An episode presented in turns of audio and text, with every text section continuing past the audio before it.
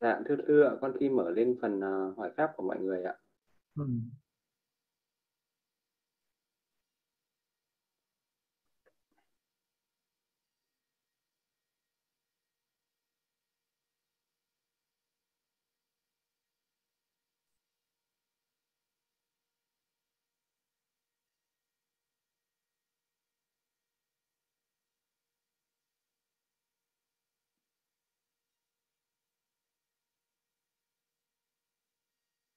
Dạ, con xin đọc lên câu hỏi ạ.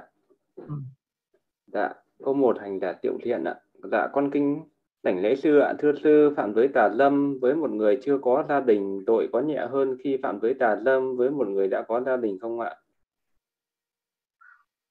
Giới tà dâm với một cái người mà có gia đình à, rồi thì nó sẽ tạo ra nhiều cái uh, phức tạp hơn à, những người có gia đình rồi thì ờ, mình phạm giới tà dâm thì mình sẽ tạo luôn cả cái tội là phá vỡ cái hạnh phúc của cái gia đình đó. Nên ờ, cái điều đó nó gây ra cái sự khổ đau nhiều hơn phiền não nhiều hơn. À, còn cái tội ý thì nó lại căn cứ vào cái tâm bất thiện à, trong cái lúc mình hành động đó. Khi mà mình làm một cái việc gì đó với cái sự cố ý lớn à, thì nó tạo ra cái nghiệp nặng hơn. À, còn à, nó ở trong một cái trạng thái mà mình bị động chứ mình à, không phải là người chủ động ấy thì nó lại phạm à, thì cái tội nó sẽ nhỏ hơn. Còn những người nào mà có cái sự chủ động cao cái sự cố ý cao à, thì nó tạo ra cái tội sẽ lớn nặng hơn. Tùy theo cái tâm của cái người đó ví dụ như là một cái người phạm một cái lỗi gì đó xong mà cái người đó có cái tâm tàn quý biết hổ thẹn tội lỗi biết ghê sợ tội lỗi nhưng biết sám hối tội lỗi thì cái tội ấy nó sẽ nhẹ đi nó sẽ uh, giảm đi. Còn những người nào mình phạm tội xong rồi mà vô tàm vô quý không biết hổ thẹn không biết ghê sợ thậm chí mình còn ưa thích những cái nỗi nầm đó nữa thì cái nội tội đó nó sẽ nặng lên. Thế là tội nó có thể à, phạm trước khi mình à, hành động cũng có tội nếu như ờ, mà cái tâm của mình bất thiện nó khởi lên trước khi ờ, mình hành động, trong khi mà hành động và sau khi hành động thì ờ, nó còn tùy theo cái tâm của người đó. Hướng thiện thì cái tâm, cái tội nó nhẹ đi mà hướng bất thiện thì cái tội nó sẽ nặng đi. Dạ thưa sư, câu hỏi số 2 ạ.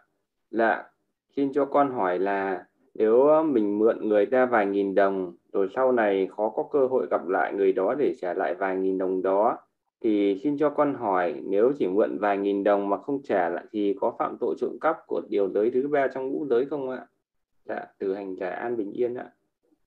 Nếu mà mình mượn uh, thì cái lúc mà mình uh, mình mượn đó cái tâm của mình uh, tác ý mượn thì mình không phạm à, hoặc là lúc đó mình uh, khởi lên cái tâm ngay cái lúc mượn mình đã có cái ý đồ ta sẽ mượn mà không trả người này thì đấy là nó sẽ phạm vào cái tội nói dối cộng với cái tội trộm cắp nữa.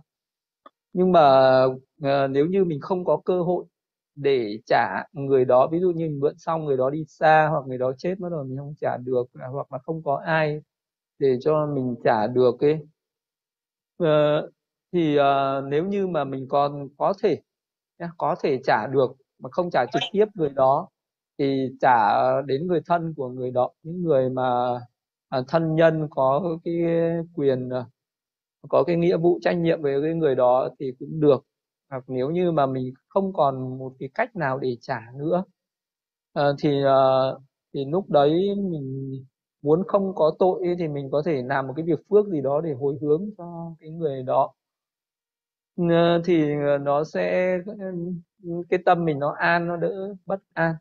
Còn ờ, cái tội trộm cắp nó ờ, phạm vào cái giới trộm cắp nó chỉ khi mà mình hiểu ra được năm cái chi pháp ví dụ là cái ờ, cái vật này là của người khác mình biết rõ. Đây là cái vật người khác mình khởi cái ý muốn. Muốn lấy trộm và mình cố tình lấy trộm. Ờ, nhưng mà ở đây vậy thì mình có khởi cái ý muốn uh, lấy trộm hay là ý muốn không trả lại người đó không?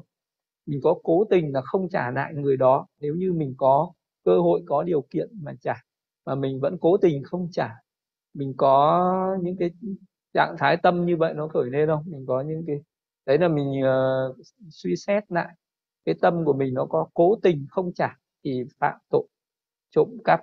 Còn nếu như mà mình không cố tình vì không có uh, cơ hội để trả thôi còn trong tâm mình không cố tình lấy trộm của người ta thì mình sẽ không phạm. Thì nó tùy vào cái tâm mình có cố ý hay không cố ý. Dạ, thưa sư ạ, hành giả quân có hỏi, thưa sư, khi thiền hơi thở, con có thể nhận biết hơi thở bằng cách niệm trong tâm, thở vào tôi biết tôi đang thở vào, thở ra tôi biết tôi đang thở ra được không ạ? Lúc đầu thì uh, mình uh, có thể biết uh, như vậy nhưng mà chỉ một chút xíu thôi. Nhưng mà sau đó thì mình phải bỏ khái niệm đi. Tức là với những cái người mà có cái niệm yếu ấy thì người ta phải dựa vào khái niệm mà ở cái lúc đầu ở cái lúc đầu thì dựa vào khái niệm khi thở vào vị đó có thể đi kèm với cái khái niệm là vào khi thở ra vị đó đi kèm với khái niệm là ra nhưng vị đó phải nhanh chóng từ bỏ cái khái niệm đó để bắt vào một uh, để để mà để cho cái tâm nó nhận biết đúng cái trạng thái của cái của cái hơi thở vào hơi thở ra đó thì nó mới đạt được định sâu. Chứ nếu như mình cứ đi kèm với cái khái niệm như vậy thì cái tâm nó nó rất là thô uh, và nó không không an ổn không định tĩnh.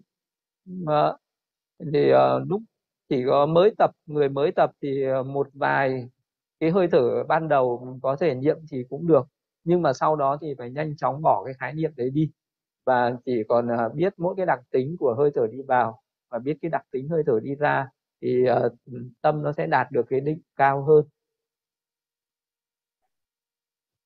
Dạ, Dạ, con thưa sư câu hỏi tiếp theo ạ. Dạ, do con uh, kính bạch sư vậy một hành giả sơ cơ bắt đầu tu tập tứ niệm xứ thì phải bắt đầu từ quán thân trước hay là có thể bắt đầu quán thẳng vào thọ tâm pháp ạ?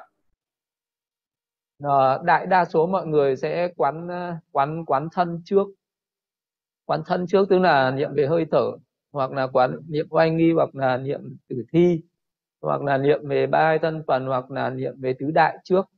Thì uh, trong kinh đại niệm xứ đức phật cũng dạy tất cả những cái pháp quán về thân là dạy trước. Uh, sau đó đức phật mới dạy đến quán thọ quán tâm và quán pháp. Thì vì, vì nó từng cái mức độ nó thô và nó tế khác nhau của bốn cái đó ví dụ như thân thọ tâm pháp thì cái thân nó thô nhất và nó dễ quán nhất nó dễ nhận biết nhất. Thì uh, quán à, với một người sơ cơ thì thực hành cái từ dễ đến khó. Uh, thân sẽ uh, thô nhất thì dễ nhận biết thì dễ thực hành nhất. Thì cho nên là niệm thân là, là cái bước đầu tiên là đi từ thấp đến cao. Ở rồi thì sau đó đến thọ. Thọ nó cũng thô dễ nhận biết hơn là tâm với pháp. Tâm sẽ vi tế hơn thọ nên là sau đó mới quán tâm quán pháp ờ, còn ờ, cũng có một số người do cái tuệ của người ta tốt người ta mạnh người ta có thể bỏ qua cái những cái bước thực hành về thiền chỉ. Người ta đi thẳng vào thiền quán.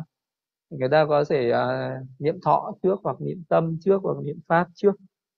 Thực ra bốn cái đấy thì uh, uh, đều có thể uh, khởi đầu với cái nào cũng được.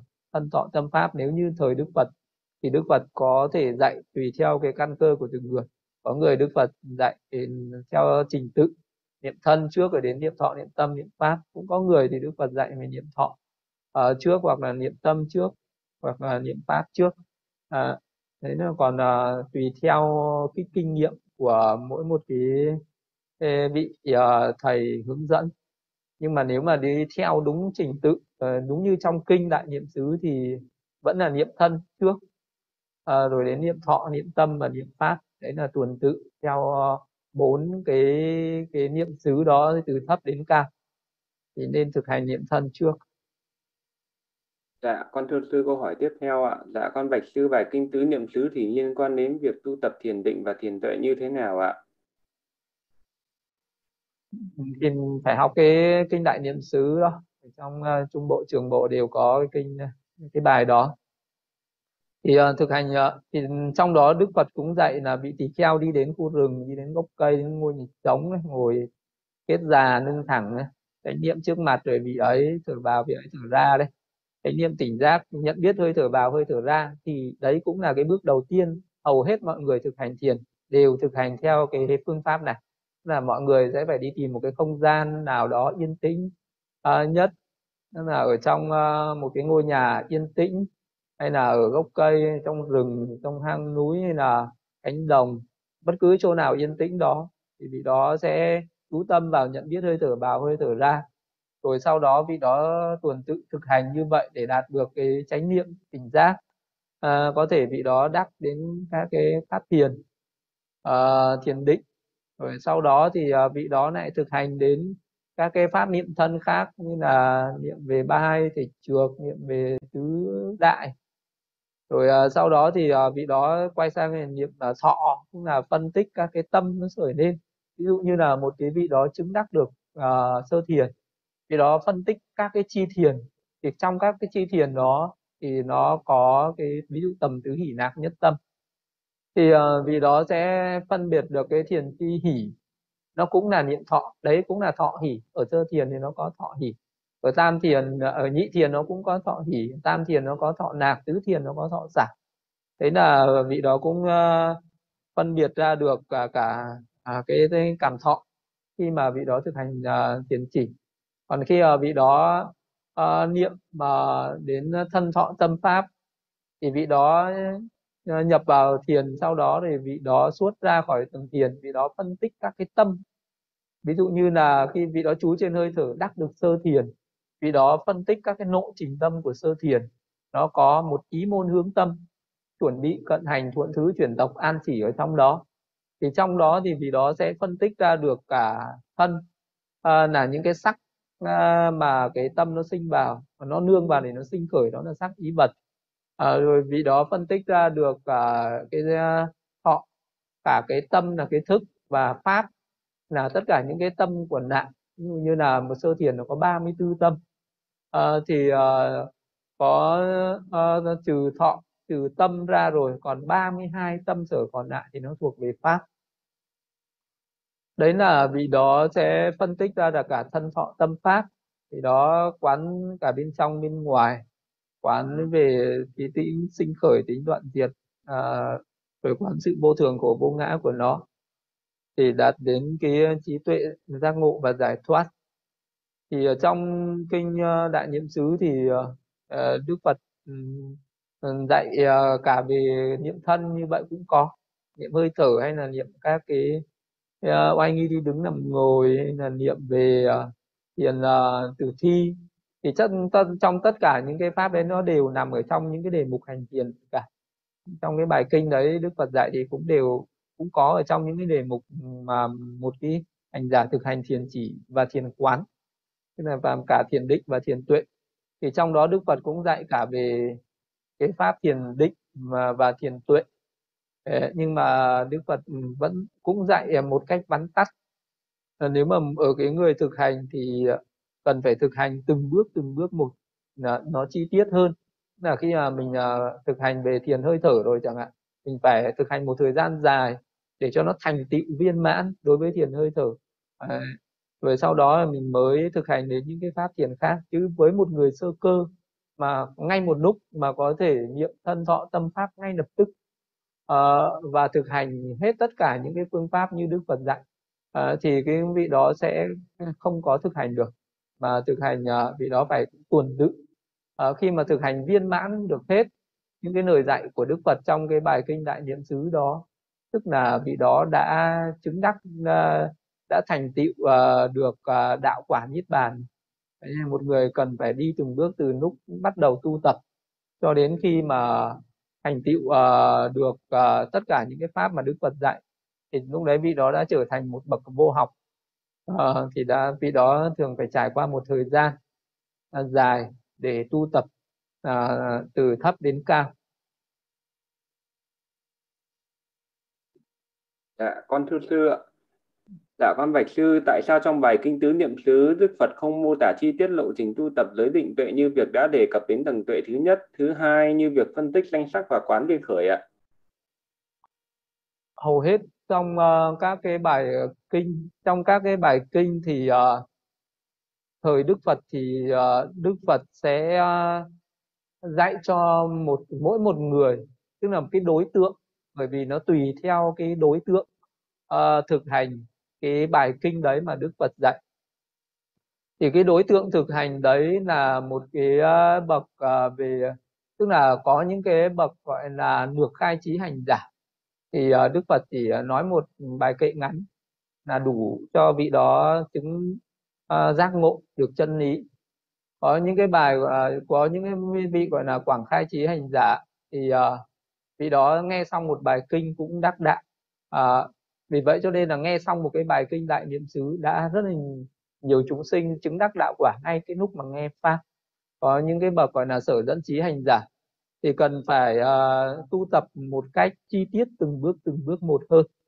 Uh, thì uh, như thời Đức Phật thì những bậc được khai trí hành giả quảng khai trí hành giả sẽ rất nhiều. Những cái người mà chỉ cần nghe pháp là đã đắc đạo rồi thì ờ, Đức Phật giảng xong cái bài kinh tứ niệm xứ đã có rất nhiều chúng sinh đắc đạo ngay cái lúc mà nghe pháp.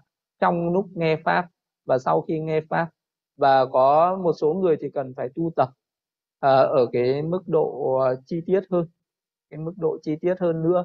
Cho nên là cái bài kinh tứ niệm xứ đó sau đó thì sẽ được phân tích theo nhiều cái mức độ khác nhau. Uh, cho nên còn trong một bài kinh thì uh, Ờ, Đức Phật chỉ hướng đến cái đối tượng đang nghe pháp ở cái lúc hiện tại đấy thôi. Ờ, trong ờ, cái pháp mà ừ, để mà chi tiết nhất thì Đức Phật thường dạy ở trong uh, vi diệu pháp. Trong vi diệu pháp thì Đức Phật mới dạy chi tiết uh, nhất về những cái sự phân biệt ra các cái danh pháp sắc pháp uh, các cái tâm tâm sở cái sắc pháp và niết bàn thì sẽ được dạy chi tiết hơn. Là một người học ở một bài kinh chưa, mình sẽ không hiểu hết được các cái pháp của Phật. Vì đó phải học cả kinh, cả luật cả luận thì mới nắm hết được cái pháp mà Đức Phật dạy. Dạ con kính bạch sư, con thấy trong các bài kinh Đức Phật thường đưa ra các bản, các lời chỉ dẫn tu tập cho các đệ tử một cách vắn tắt làm sao các vị tỳ khưu lúc bấy giờ có thể hiểu lời dạy vắn tắt đó và có thể tu tập về chứng đắc đạo quả chỉ với lời dạy vắn tắt như vậy ạ? Hầu hết là những cái ờ, những cái vị mà trực tiếp gặp Đức Phật thì uh, các vị đấy đã có cái nguyện từ trong nhiều đời kiếp quá khứ tức là trong một cái thời gian rất là dài mà một vị Bồ Tát tu uh, hành thực hành Bồ Tát đạo thì uh, gieo duyên với rất là nhiều ờ, chúng sinh. Thì trong đó có rất là nhiều người có cái sự phát nguyện là uh, sau này có uh, sẽ đắc đạo dưới cái thời giáo pháp của Đức Phật uh, Gotama uh, ờ, hoặc là trong có rất là nhiều những cái ờ, người đã tu tập ở trong giáo pháp của các vị Phật quá khứ. Là Phật Ca Diếp uh, hay là trước đó. Ờ, có thể là các vị đó đã tu tập hàng trăm ngàn đại kiếp hoặc là nhiều a tăng kỳ kiếp hoặc là trong nhiều uh, thời giáo pháp của các Phật quá khứ. Các vị đấy đã thực hành thiền chỉ thiền quán và các vị đấy đã đạt uh, đến các cái hành xả trí rất nhiều lần rồi. Cho nên là bây giờ cái việc gặp uh, Đức Phật thì Đức Phật chỉ cần khai thị uh, một chút xíu là các vị đấy uh, cái ba la mật nó đã được đầy đủ tức là các vị đấy đã vun bồi cái ba la mật trong quá khứ rất là sâu dày về thiền chỉ thiền quán rồi. Cho nên là bây giờ cái nhân duyên gặp một vị Phật nữa và Đức Phật chỉ cần khai mở gợi uh, cho vị đó một chút xíu là vị đó sẽ giác ngộ được chân lý ngay. Nên là uh, những cái bài kinh Đức Phật nói rất là ngắn gọn vắn tắt nhưng có rất nhiều chúng sinh đã đắc đạo ngay trong khi nghe pháp đó.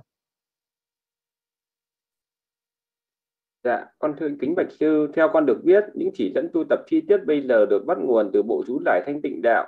Cho con hỏi nguồn gốc của những lời dạy của bộ chú giải thanh tịnh đạo này là từ đâu và tại sao những lời chỉ dẫn chi tiết này không có trong chánh tạng ạ? Những cái ờ, nếu mà cái bộ thanh tịnh đạo mà cái ờ, một cái ờ, tác giả mà sáng tác à, mà soạn thảo ra cái bộ thanh tịnh đạo là ngài Buddha Gosa. Ngài Buddha Gosa thì uh, sống ở Tích Nan à, và ngài à, là một người viết rất là nhiều chú giải ở trong đó có soạn ra bộ thanh tịnh đạo. Và bộ thanh tịnh đạo này ngài vì uh, ờ, ngài Buddha Gosa soạn ra cũng dựa trên một cái bài kinh đó là bài kinh bảy chạm xe. Bài kinh bảy chạm xe thì đó là cái sự uh, vấn đáp giữa ngài Xá Lợi Phất một bậc trí tuệ đệ nhất với lại à, tôn giả Punya một bậc à, thuyết pháp đệ nhất. Thì hai bậc trí tuệ đệ nhất ở trong giáo pháp của Đức Phật có một buổi gặp nhau và đã hỏi về cái nội trình tu tập. À, ngài ờ, ờ, à, Xá Lợi Phất hỏi và ngài Punya trả lời. Thì nói về à, bảy cái bước tu tập. Đó là giới thanh tịnh tâm thanh tịnh kiến thanh tịnh. À, đạo phi đạo chi kiến thanh tịnh đạo hành chi kiến thanh tịnh à, và chi kiến thanh tịnh. Thì uh, không phải là ngài Buddha Gosa là cái người sáng tác ra cái lộ trình tu tập đấy mà ngài Buddha xá hệ thống lại. Cái cái sự ờ, cái lộ trình tu tập đấy Đức Phật có dạy về giới uh, giới bổn uh, giới về hộ trì các căn uh, giới về uh, nuôi mạng thanh tịnh quán tưởng tứ vật dụng thì tất cả những cái giới thanh tịnh mà trong uh, trong cái bộ luận uh, đó đều là uh, góp nhặt lại tức là sâu chuỗi lại những cái lời dạy của Đức Phật về giới còn à, về tâm thanh tịnh là thực hành những cái pháp thiền chỉ à, các cái đề mục thiền định. À, thì đó cũng là những cái lời dạy của Đức Phật. Nhưng mà không phải một lần tức là không phải một lần mà Đức Phật dạy về tất cả các cái ờ, đề mục thiền định này cho một người. Mà Đức Phật dạy nhiều lần trong nhiều thời à, khác nhau như ngài Buddha Gosa đã sâu chuỗi lại à, tổng kết lại tất cả những cái pháp hành thiền định là 40 cái đề mục thiền định. Ờ, thì à, đó là ở cái giai cho nên là ngài ờ, lập nên thành cái chương à, là về tâm thanh tịnh. Còn à, về kiến thanh tịnh tức là bắt đầu à, tu tập về phân biệt danh sắc. À, thì à, cũng là Đức Phật đã dạy à, những cái pháp về tuệ chi về à, danh chân đế và sắc chân đế trong nhiều bài kinh khác nhau và nhiều những cái à, và nhất là trong luận vi diệu pháp hay là về đoạn nghi thanh tịnh là hướng về đời quá khứ quán về 12 nhân duyên thì cái pháp này cũng là do Đức Phật dạy. Hay là về uh, uh, tri kiến thanh tịnh quán sự vô thường khổ vô ngã thì cũng là do Đức Phật dạy. Ờ, và vậy thì bộ luận thanh tịnh này không phải là ngài Buddha Gosa sáng tác ra những cái pháp tu tập mà ngài Buddha Gosa uh, à, cái uh, tác giả của cái bộ luận thanh tịnh đạo đã hệ thống lại tất cả những cái sự những cái phương pháp dạy về sự tu tập của Đức Phật. Vậy thì một cái người mà học ở trong chánh tạng thì cũng được. Nếu như một người đó mà học hết chánh tạng thì vị đó sẽ mất rất nhiều thời gian.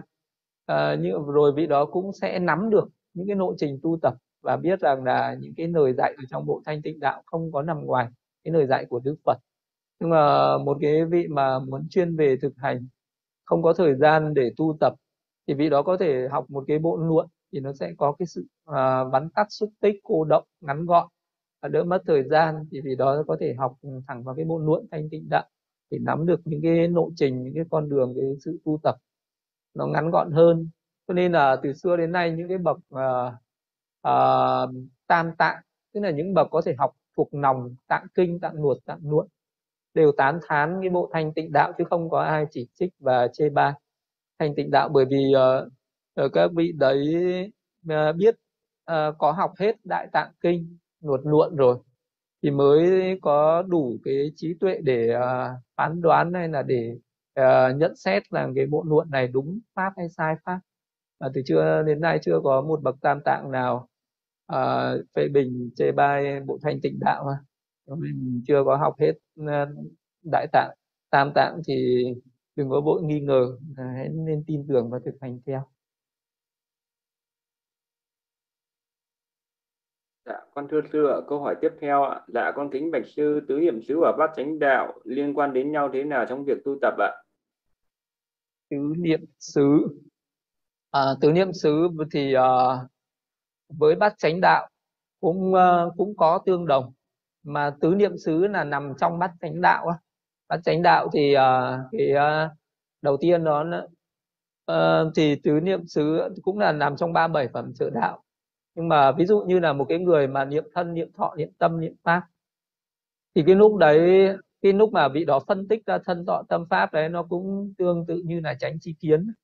Tránh chi kiến đó là thực hành về tuệ đó. Ờ, về tuệ về thấy thấy ra cái sự thật về thân à, về thọ về tâm về pháp. Còn à, tránh kiến tránh tư duy có nghĩa là mình tư duy về thân này. Khi mà mình có tránh kiến rồi thì mình luôn luôn tư duy về cái thân này là bất tịnh tư duy về cái thọ là khổ cái tâm vô thường các pháp là vô ngã. À, quan sát như vậy. À, hoặc là vị đó tư duy à, ở cái mức độ sâu hơn. Thì cũng đó cũng là uh, trong cái thực thực hành tứ niệm xứ cũng có tránh tư duy. Còn tránh ngữ tránh nghiệp tránh mạng.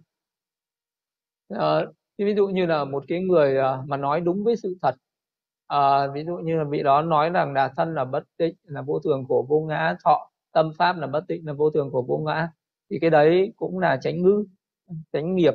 Là vị đó sẽ không có những cái hành động sai. Bởi vì khi mà vị đó đang thực hành thiền là tránh nghiệp. Bởi vì khi đó thực hành thiền lúc ấy là đang tạo thiện nghiệp cao thượng đi đến niết bàn tránh mạng. Có nghĩa là vị đó không có uh, đã có tránh nghiệp thì vị đó sẽ có tránh mạng vị đó không có làm những cái việc bất thiện để nuôi mạng. Ờ, uh, tránh tinh tấn là vị đó thực hành tiền tứ niệm xứ một cách nỗ lực tinh cần. Uh, cố gắng thực hành thì đó là tránh tinh tấn. Uh, tránh uh, niệm là vị đó nhận biết cái tứ niệm xứ đó ví dụ như là niệm hơi thở vào ra niệm uh, thân niệm thọ niệm tâm niệm pháp khi mà vị đó đang ghi nhận không có để cho cái tâm nó phân tán sang những cái đối tượng khác thì đó là chánh niệm. Và khi mà có chánh niệm như thế vị đó có thể đạt được. Ví dụ như là một cái người mà uh, chú tên hơi thở vị chánh niệm hơi thở vị đó chứng đắc sơ thiền nhị thiền tam thiền tứ thiền thì đó là chánh định.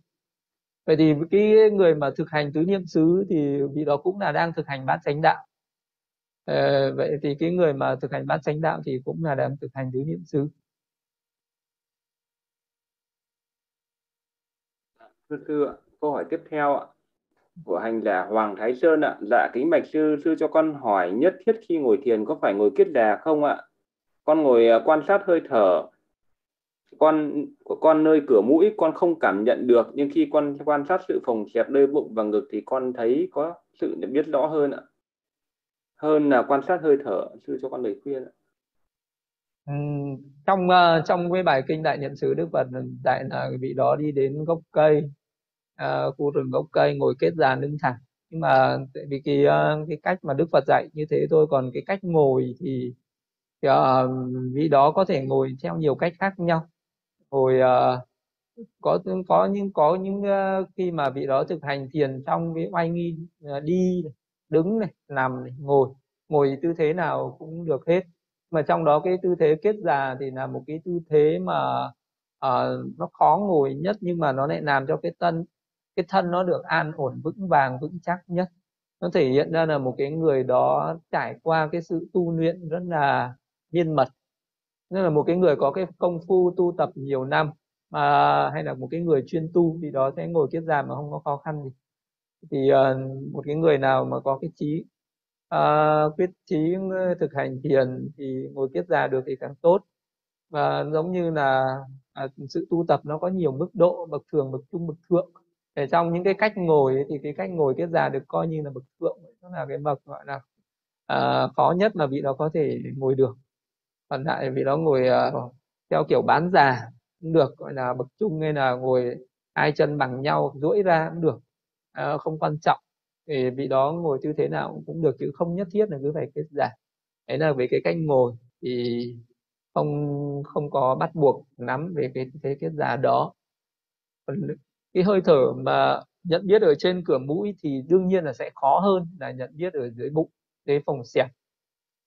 Vì là cái hơi thở nó rất là vi tế. À, cái người ta để tâm ở điểm xúc chạm để thấy hơi thở thì hơi thở nó là một cái làn gió rất là nhẹ nó chạm chạm vào cái da ở trước cửa mũi đấy. Vậy thì một cái người mà có cái cái chánh niệm tốt tức là có một cái chánh niệm tốt thì sẽ nhận biết được hơi thở ở trên cửa mũi và cái người đó sẽ phát triển được cái triển à, định vào những cái mức rất là sâu.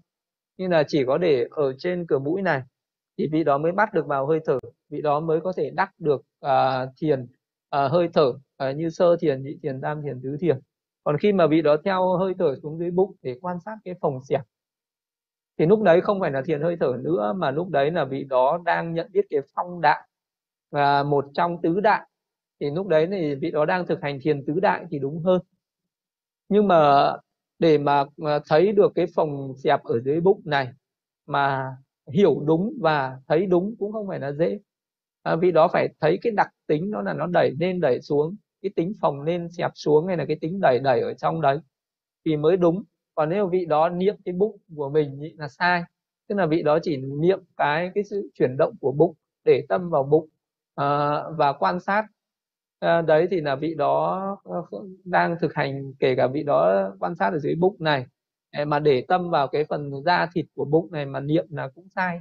Mà lúc ấy nó chẳng thành cái phát tiền gì cả vị đó đang thực hành sai nên đa số mọi người sẽ thực hành sai như vậy và tưởng rằng nó dễ hơn nhưng mà thực ra nó không đúng à, ờ, và vì đó quan sát cái phòng chẹp là phải thấy được mỗi cái tính phòng chẹp của nó thôi chứ không phải là là cái niệm cái bụng này thì vị đó cũng có thể bắt được cái phong đạn ờ, của tứ đạn rồi sau đó vị đó phải thực hành thêm uh, các cái đặc tính đặc tính của phong đại rồi là đặc tính của địa đại đặc tính của hỏa đại đặc tính của thủy đại phải niệm đủ các cái đặc tính của bốn đại đấy thì mới thành tựu cái một cái pháp thiền.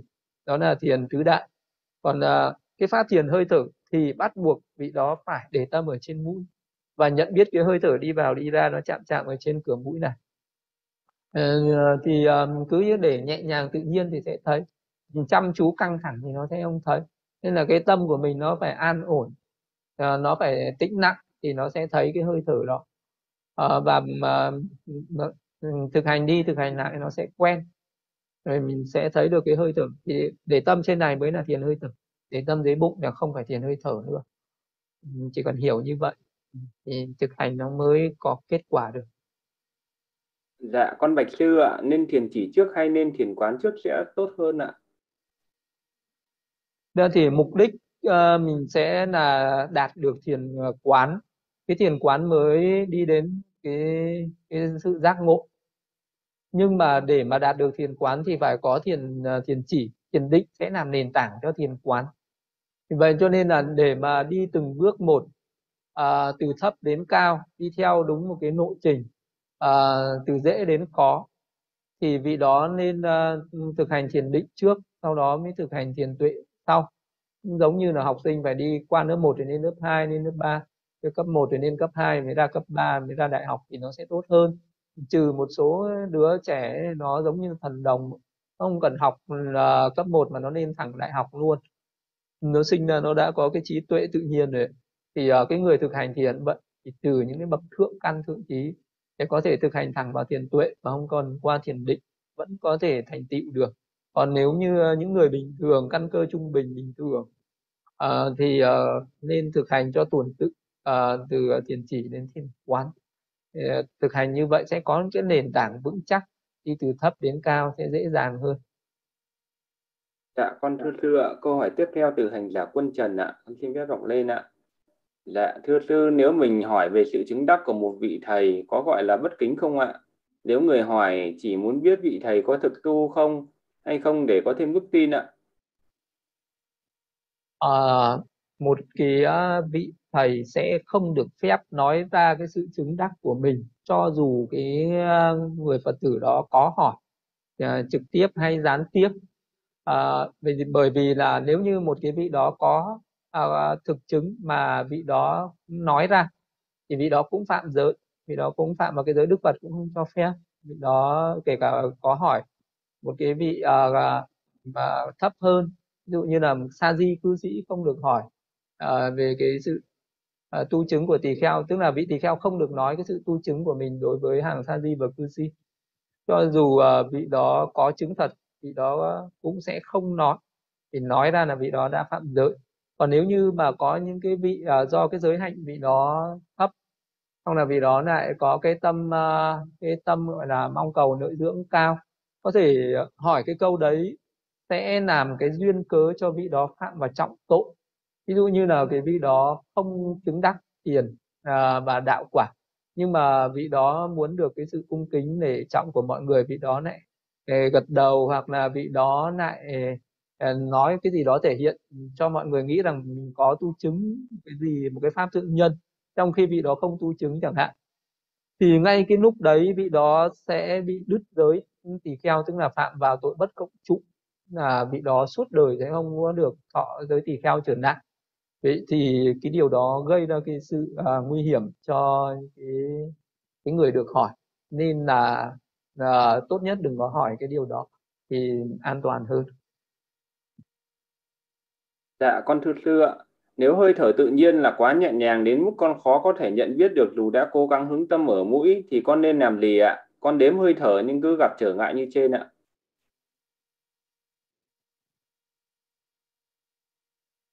thực ra càng cố gắng thì sẽ càng khó nhận biết.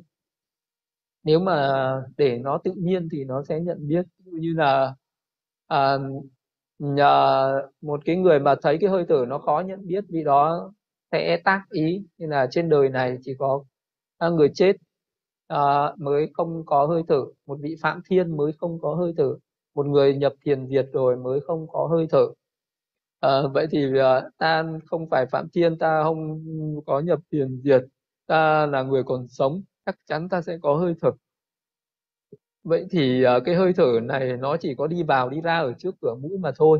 Vậy thì vì đó để tâm vào cái điểm xúc chạm ở trước cửa mũi và vì đó sẽ thấy cái hơi thở. Và vì cái hơi thở nó rất nhẹ nhàng rất vi tế vì đó không có đòi hỏi không có đi tìm kiếm một cái gì đó quá rõ ràng thì cái hơi thở nó không có thể thấy bằng màu sắc bằng hình dáng mà nó sẽ thấy bằng cái sự xúc chạm. Nếu như mình có thể thấy cái làn gió nó chạm trên da à, mình à, thì mình cũng sẽ thấy được cái hơi thở nó chạm trên mũi mình.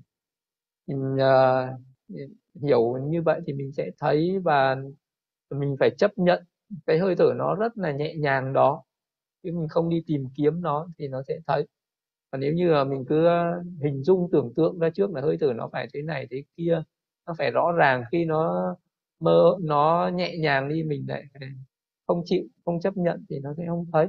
Còn nếu như trong trường hợp mình cứ tập thiền hơi thở mãi mà nó cứ chướng ngại, có thể mình không có phù hợp với cái pháp thiền hơi thở đấy, mình có thể tập sang pháp khác như là quán ba hai thể trượt hoặc quán về sắc chết, hoặc là rải tâm từ và rất nhiều những cái pháp thiền khác như các cái đề mục ừ, casina khác cũng được chứ không nhất thiết là mình cứ phải theo đuổi một pháp môn mà mình ờ, không có phù hợp. Dạ, con thưa sư ạ, khi thiền hơi thở, tuy hơi thở tự nhiên nhưng con có cảm giác con đang điều khiển hơi thở mặc dù con không cố ý tác ý nhưng con có cảm giác vậy có sao không ạ? Con cảm giác tim đập loạn ạ à, cái này cũng là do cái cái tâm uh, của mình uh, nó cứ đòi hỏi uh, cái sự rõ ràng. Chính cái tâm nó đòi hỏi cái sự rõ ràng và nó có cái sự quan sát một cách quá là rõ ràng. Thì cho nên là nó có cái cảm giác như là mình đang nắm giữ hơi thở. À, vậy thì uh, cái cái này là lại phải uh, giảm bớt cái sự quan sát đi giảm bớt cái đòi hỏi đó đi. Uh, và thấy cái hơi thở ở cái mức độ uh, nó uh, nó nó tự nhiên thoải mái hơn chút nữa. Thoải mái đi một tí nữa đừng có ấy quá đừng có gò ép cái tâm mình là phải đi ấy hơi thở rõ ràng quá thì nó sẽ bình thường trở lại. Rất tự nhiên chứ đừng có uh, đừng có chăm chú quá thì nó sẽ không có cái trạng thái là điều khiển đó. Vậy thì cái sự điều khiển đó là do cái sự chăm chú thái quá. Giảm bớt cái chăm chú đi một tí nữa thì tốt hơn. Dạ, con Bạch Sư ạ, câu hỏi tiếp theo từ hành giả Hoàng Biên ạ. Là xin sư chỉ cho chúng con con đường tu tập hay điều kiện cần và đủ để chúng con tu tập chứng ngộ ít nhất một ít nhất quả vị dự lưu trong đời sống này để tránh đọa lạc đọa vào bốn đường ác ạ. Con xin ờ, cảm ơn sư ạ muốn chứng được sơ quả dự niu ấy thì uh, phải thực hành uh, thì cũng cái nội trình tu tập nó cũng phải như thế. Uh, thứ nhất là và ở cái thời bây giờ để mà chứng đắc được đạo quả mình cũng không không thể nói trước được ấy nó còn tùy thuộc vào cái ba la mật của từng người. Nhưng mà vị uh, muốn chứng đắc được đạo quả thì có nghĩa là mình phải thực hành chuyên tu là mình phải uh, buông xả cao cái đời sống thế gian. À, để mà sống như là một cái người à, sống mà không còn bận rộn với cái phận sự gì như là một người xuất gia ví dụ ví dụ như là mình có thể à, thực hành thiền miên mật. Ví dụ như à, là trong kinh đại niệm xứ đức phật cũng dạy là vị đó có thể thực hành à, tới à, từ một năm đến bảy năm. À, hoặc là từ một tháng đến bảy tháng từ một ngày đến bảy ngày. Cái sự tu tập như vậy thì mình có dám bỏ ra một cái thời gian như thế không? Ví dụ như là bây giờ mình có thể bỏ ra từ một năm đến bảy năm để thực hành thiền tứ niệm xứ không? Uh, thì ờ, cái lộ trình tu tập cũng thế. Đầu tiên là mình phải giữ giới. Tức là nếu như mà để mà thực hành chứng đắc được thiền ấy thì là cư sĩ thì ít nhất phải giữ tám giới. Ờ, và thực hành miên mật. Uh, thì uh, phải uh, thực hành giống như là mình thực hành ở trường thiền ấy, miên mật công phu còn cho đến khi nào chứng đắc được một cái pháp thiền nào đó thiền định nào đó sau đó chuyển sang thực hành thiền quán. Thì uh, về đó phải uh, quán được uh, danh sắc tức là phải thực hành đắc được thiền tứ đại để phân tích ra được các sắc chân đế phải phân biệt ra được các danh chân đế là các cái tâm tâm sở. Uh, sau đó phải quán được cái pháp duyên khởi với hai nhân duyên. Sau đó vị đó sẽ quán về cái sự vô thường của vô ngã trên danh sắc đó thì uh, trong cái quá trình quán về vô thường của vô ngã quán về cái sự sinh diệt cái sự hoại diệt và luôn luôn thấy nó vô thường của vô ngã đấy thì các cái tuệ khác nó sẽ tự động nó sinh khởi. À, nếu như mà vị đó cái tuệ nó chín mùi thì nó sẽ nó sẽ tự động nó khởi lên. Thì đó sẽ cảm thấy nó có cái sự nhàm chán đối với danh sắc rồi có cái sự yếm ly có cái sự à, từ bỏ. À, về tham ái chấp thủ rồi vị đó sẽ đạt được cái cái tuệ đạo tuệ quả đoạn trừ được thân kiến hoài nghi giới cấm thủ. Tức là khi nào mà đoạn trừ được cái tà kiến về thân nam muộn này à, thân nam muộn này à, nó là vô thường của vô ngã mình diệt trừ được cái tà kiến là thường lạc ngã tịnh. Là lúc nào mình thấy được cái, cái danh và sắc thân và tâm này là vô thường là khổ là vô ngã.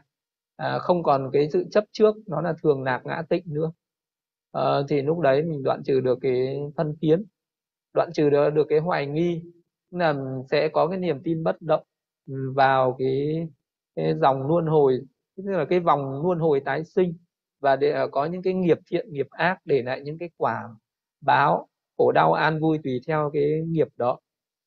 Nên có cái niềm tin bất động như vậy thì đoạn trừ được, được cái tà nghi về nghiệp và quả của nghiệp. À, và đoạn trừ được giới cấm thủ tức là khi mà có hiểu uh, được cái sự vận hành của nhân quả nghiệp báo rồi vị đó không còn những cái niềm tin uh, bậy bạ trên đời như là tin vào ngày giờ tốt xấu không còn tin vào cái chuyện mà đi cầu tin mà được phước cầu cúng lễ bái cầu an cầu siêu cầu xin uh, để ban uh, phước giáng họa. À, uh, vị đó không còn uh, những cái tin theo những cái tín ngưỡng những cái tà kiến ở thế gian nữa à, thì đấy gọi là giới cấm thủ đoạn trừ được. Thân kiến hoài nghi giới cấm thủ đấy. Thì à, bây giờ mình cần phải tập mà thực hành như thế đi. À, thực hành thiền chỉ thiền quán và diệt trừ những cái tà kiến về thân. À, có cái niềm tin vào nghiệp và quả của nghiệp. À, và dứt bỏ hết những cái mê tín dị đoan ở trên đời đi thì sau này cái sức chứng đắc của mình nó sẽ dễ dàng mà nó không có những cái chướng ngại nó ngăn cản. Dạ thưa sư ạ, câu hỏi tiếp theo con xin đọc lên ạ. Dạ, con bạch sư ạ, trong bài kinh bất đoạn Đức Phật có khen ngợi trí tuệ ngài xá lợi Phất và mô tả rằng và những pháp thuộc về thiền thứ nhất như tầm tứ hỷ lạc nhất tâm và xúc thọ tưởng tư tâm lục thắng giải tinh tấn niệm xả tác ý các pháp ấy được an trú bất đoạn các pháp ấy được Sariputta biết đến khi chúng khởi lên, được Sariputta biết đến khi an trú, được Sariputta biết khi đoạn liệt. Sariputta biết rõ như sau, như vậy các pháp ấy trước không có nơi ta, nay có hiện hữu, sau khi hiện hữu chúng đoạn liệt. Sariputta đối với những pháp ấy cảm thấy không luyến ái, không chống đối, độc lập, không trói buộc, giải thoát, không hệ lụy, an trú với tâm không có hạn chế. Sariputta biết còn có sự giải thoát hơn thế nữa. Đối với Sariputta còn có nhiều việc cần phải làm hơn nữa. Dạ, con kính bạch sư, đây có phải là ngài Sariputta đang quán danh pháp, quán thọ tâm pháp của các tầng thiền không ạ? Đúng, đúng rồi đấy. Đấy là lúc đấy, đấy ngày Sariputta là nhập vào sơ thiền rồi suốt ra khỏi sơ thiền. Thì uh, các cái tâm hành của sơ thiền nó là thế. Nó là uh, có tầm có tứ đấy. Uh, hỷ lạc nhất tâm xúc thọ tưởng tư nhất hành bằng quyền tác ý tầm tứ thắng giải. Thì, thì uh, tất cả những cái tâm hành đó là khi nhập vào tầng thiền xong thì nó sẽ xuất ra khỏi tầng thiền và phân biệt các cái tâm hành của ừ, sơ thiền đó rồi uh, nhị thiền tam thiền tứ thiền tứ thiền bát định. Uh, rồi thấy cái sự sinh lên thấy cái sự diệt đi. Thấy quán là là vô thường khổ vô ngã. Đấy là cái sự thực hành uh, pháp thiền. Thì uh, đấy ngài sáng lợi phất tu tập như vậy.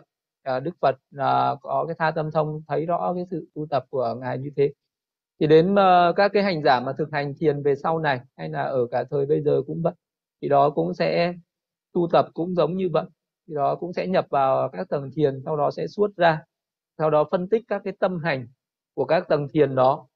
À, và sau đó thì cũng quán cái tính sinh lên rồi cái cái sự diệt đi rồi quán cái sự vô thường của vô ngã của các cái tâm đó. Và đó cũng là cái con đường để đạt được chánh trí đi đến giải thoát.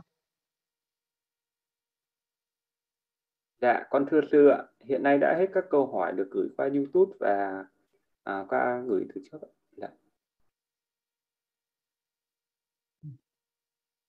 không ai hỏi nữa thì mình sẽ hồi hướng. Dạ.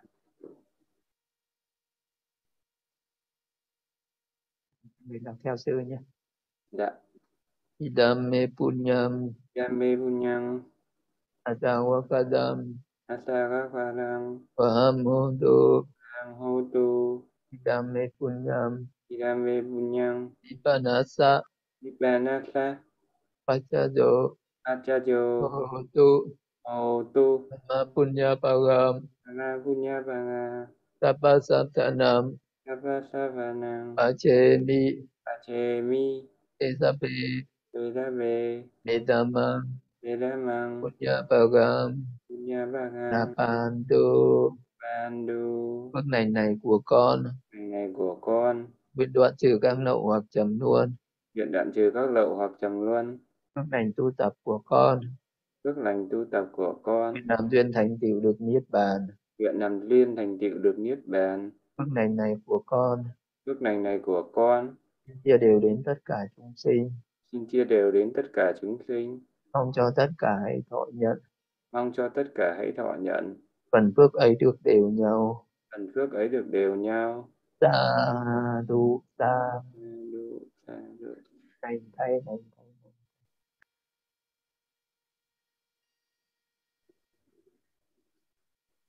Dạ, con Bạch Sư ạ, con xin thay mặt toàn thể các hành giả đang có mặt, chúng con xin tri ân ân đức của Ba Ngôi Tam Bảo Phật Pháp Tăng, chúng con xin tri ân ân đức của Sư vì đã từ bi ban bố cho chúng con một thời pháp lợi lạc trong ngày hôm nay ạ.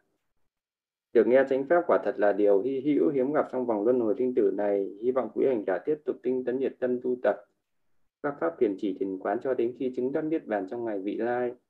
Xin kính chào và hẹn gặp lại toàn thể đại chúng trong buổi giảng pháp gần nhất từ đại đức.